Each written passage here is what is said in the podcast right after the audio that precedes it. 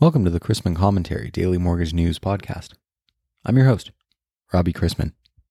Topics on today's episode include my interview with Pam Faulkner, Simple Nexus VP of Customer Journey on eClose and helping lenders implement technology, and what inflation has done to rates over the last couple of days. While we await FEMA to declare the Yellowstone area a disaster, is niches to riches the new informal slogan of loan officers? LOs are certainly watching how higher interest rates have already impacted American homeownership as rising mortgage rates and house prices reduce buyer affordability. At the other end of the loan process, making the rounds, which capital market staff say is causing confusion via Zero Hedge, is a blog post from Louis Barnes at Cherry Creek Mortgage declaring MBS going no bid. While many of us can agree liquidity isn't what it once was, there are still massive volumes of mortgage-backed securities being transacted upon daily. Bid-ask spreads are certainly not as tight as they once were, but are a far cry from the early days of the COVID-19 pandemic, where some dealers outright refused to trade TBAs. In other words, liquidity isn't what it is in a normal market, and bid-ask spreads are wider, but no one I've spoken to is having issues trading current coupon MBS. Capital markets folks are talking about interest rates going to do what they're going to do, offering new products to their originators, Ginnie Mae's digital collateral program, MBA's SPCP Toolkit, and FHFA's Equitable Housing Finance Plans and Transparency Framework. Today's podcast is brought to you by Simple Nexus, an Encino company and award-winning developer of mobile-first technology for the modern mortgage lender. Nexus Closing brings together mortgage stakeholders for a collaborative closing experience. Using the Simple Nexus closing portal, lenders can electronically distribute closing packages to settlement partners, while real-time tracking and workflow management helps closings run smooth and on time. Speaking of which, for today's interview, I wanted to welcome onto the show Pam Faulkner, Vice President of Customer Journey at Simple Nexus.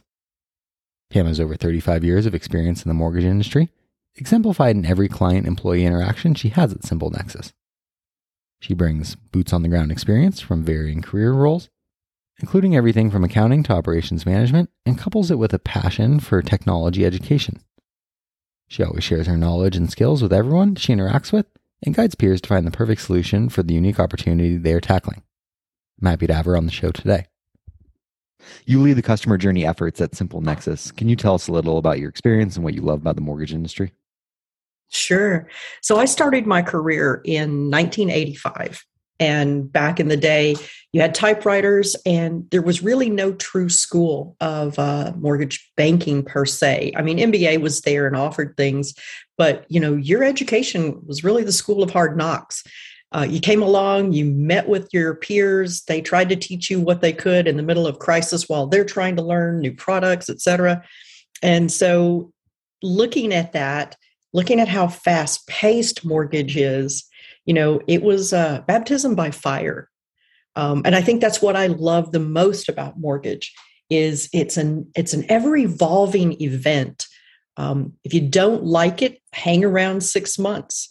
A regulation's going to change. There's a new product coming onto the market. Something's going to happen. And it's ever evolving. And it's exciting. You never have the same day twice. And with that, it comes to the venue of, how does everybody learn? And I think that's been the biggest driving factor of my career during that time frame is, how do I help people learn faster, more effectively? What can I do to help them get through the process and learn it, feel proficient at it, and have that same drive and passion I do about what's next? And I think that falls over into what I do here for customer journey, because I'm looking at what do we do to help the lenders? What do we do to help their loan officers achieve that? How do we adopt the technology into that and, make it more proficient? Yeah, and I did want to talk about the customer journey efforts very quickly, sure. If we could take a step back. Can you talk about what it is, how it came to fruition, changes that you've been able to implement, those sorts of things? Sure. We had a very insightful consultation with a lady named Kia Poon, and she really was focusing on what does it mean to be, customer centric.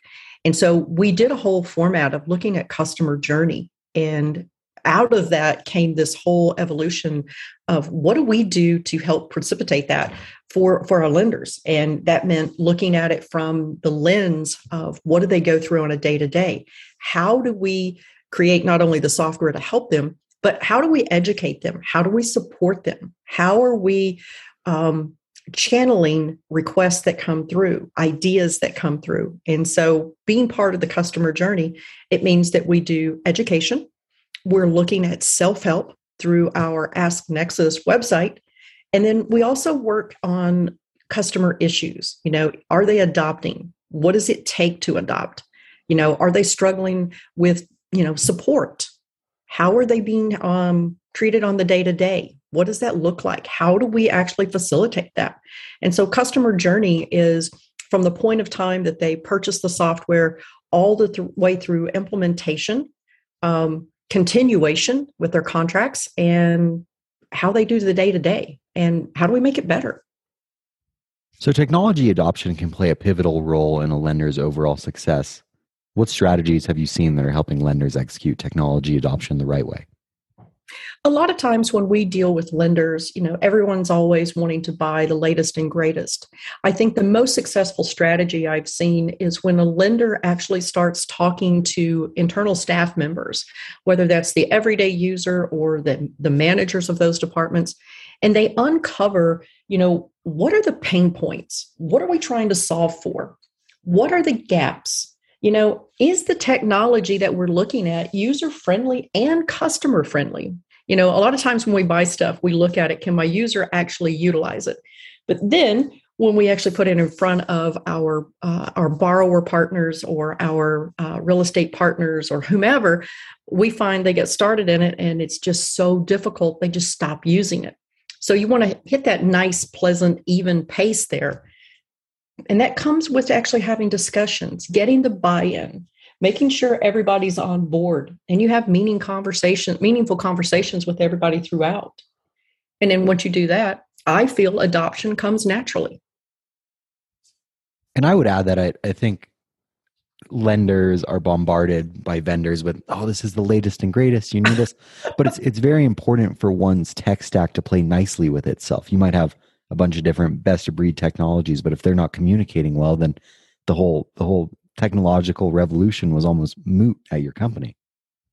You know, I agree with that. And given where I've watched technology happen over the years, I can even think back to when I was presented a piece of software and we found out after we implemented it, it was really only half-baked. It didn't talk to any of our platforms, let alone our core servicing platform. And it kind of died on the vine after 18 months. And that was, I remember that very vividly. And to me, that's one of the biggest things that I learned out of all of that is make sure we all know what it is we're trying to solve for. Make sure it plays well and it integrates well. And I'm not having to throw human bodies at the end of it to make it connect to something else. Very well said. So I want to talk to you about eClose very quickly. There Sure. may be some... There may be hesitancy for some lenders around eClose technology because it is fairly new. And I guess it came to the forefront because of COVID and people wanting to close remotely. Do objections surrounding eClose mirror any past concerns, such as when point of sale solutions were the big new focus within the industry? I think as we go through the mortgage industry, you know, we all want technology changes, and including myself. Back in the day, I can remember this, you know, oh, I want the latest and greatest. But then there's several factors into this. How is it impacting my job? Am I in fear of losing my job?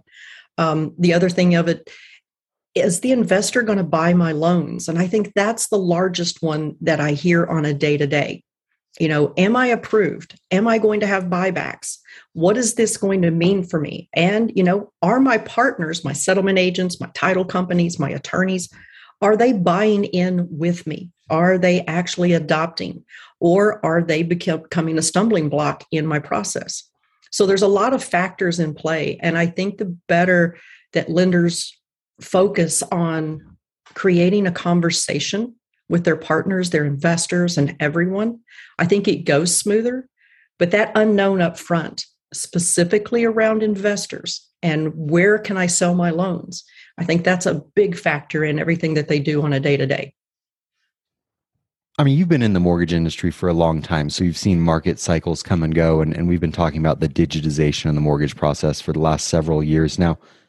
What are still the big hesitancies or reluctancies on parts of those that could be adopting this?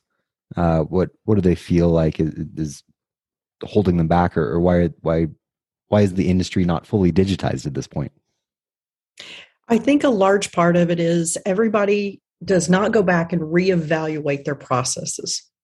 So you always build for what happened in the past. How do I stop a compliance issue from reoccurring? How do I stop fraud from reoccurring?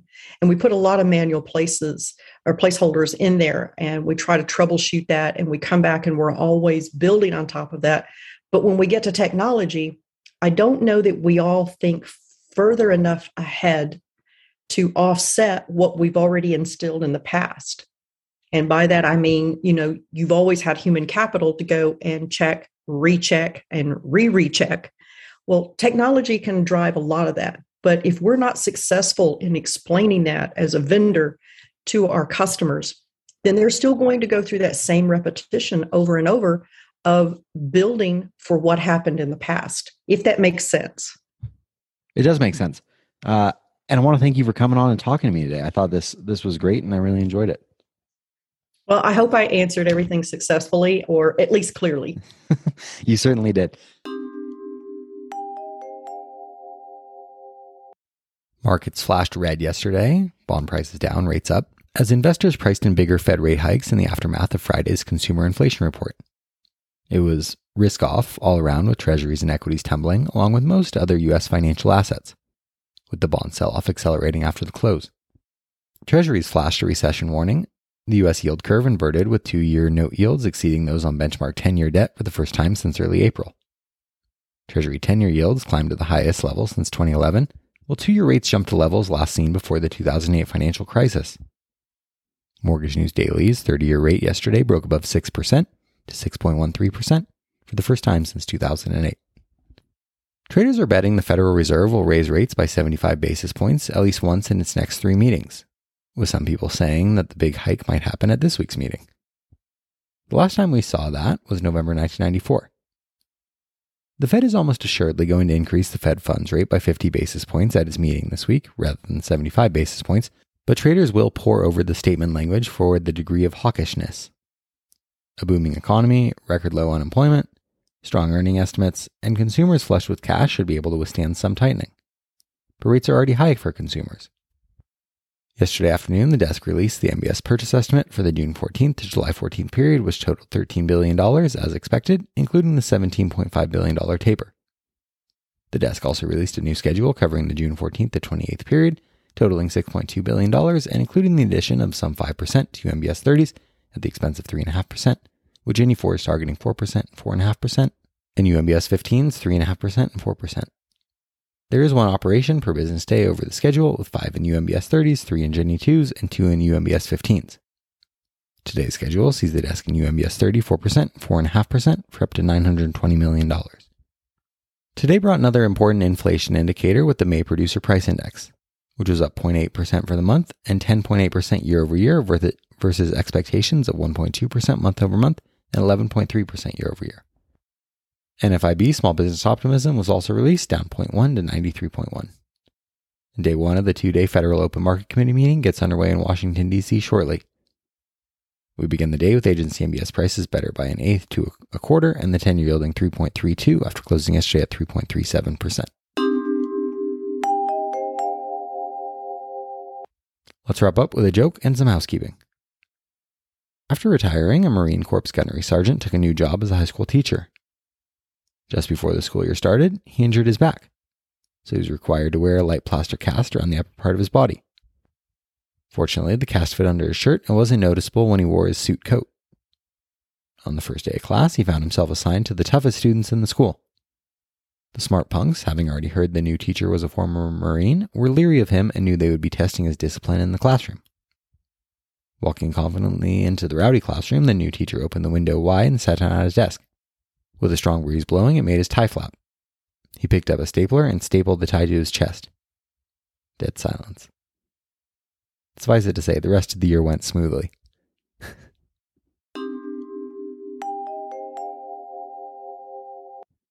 Thanks again to today's podcast sponsor, Simple Nexus, the homeownership platform that unites the people, systems, and stages of the mortgage process into one seamless end-to-end solution that spans engagement, origination, closing, and business intelligence. To learn more about Simple Nexus, an Encino company, visit simplenexus.com. If you have any questions about the podcast or sponsoring opportunities, send me an email at robbie@robchrisman.com. Visit robchrisman.com for more information on our industry partners, access to archived commentaries, and how to subscribe to the daily mortgage news and commentary. To listen to or download past episodes of this podcast, search Mortgage News on any platform you get your podcast from.